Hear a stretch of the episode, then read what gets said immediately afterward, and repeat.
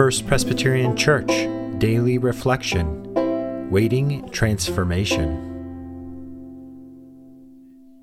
When I think of waiting personally, the thing that comes to mind is amusement parks.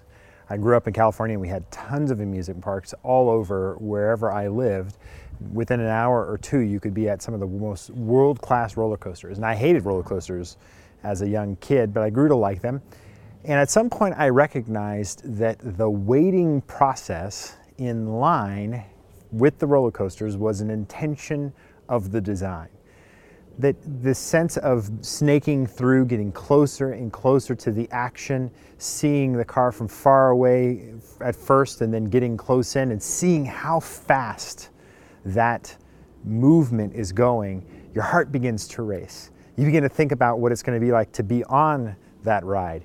And as you get closer and closer, that anxiety builds and that uh, anticipation builds and that, that excitement builds until you finally get to go on it. You might even be a bit nervous and it builds up the experience of being on the ride itself. As I think about this in terms of waiting in Scripture, I think that it's not too different. Because I think as we see God intentionally putting waiting processes for his people in Scripture, we see that the waiting period is as important as any destination that they arrive to. That in the waiting itself, some sort of transformation is happening in their lives. And like a caterpillar inside of a cocoon, changing over time to emerge as a butterfly, that time period of waiting for the transformation and the transformation happening in the process of waiting is, is highlighted in Scripture.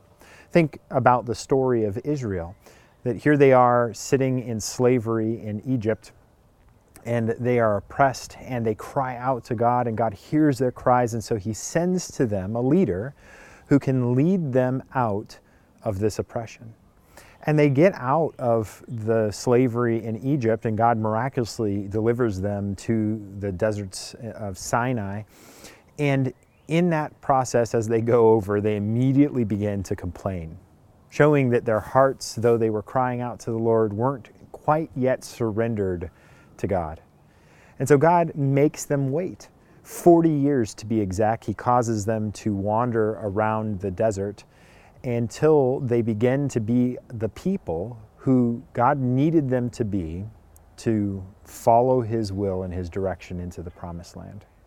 This is a great metaphor for your life, for my life, that oftentimes when we find ourselves in patterns of waiting and when God is making us wait on something, that the real key there is God is doing something in us to transform us to become the kind of person we need to be to follow after what God's calling us to do in the end. And that transformation process is as important as anything else. And we have to trust that God is at work there in the midst of even that waiting time. That, that we're not just waiting for God to act at the end of the period, but that God is acting throughout the entire waiting process itself. God is moving our hearts transforming us and causing us to be people who are surrendered, who are humble, and who are willing to wait and abide in Him even through the most difficult of times. And so, as we are here in our period of waiting in the world, we can begin to watch for the transformative work of the Spirit in our hearts, in our lives. Come back tomorrow and we'll continue our reflections on waiting.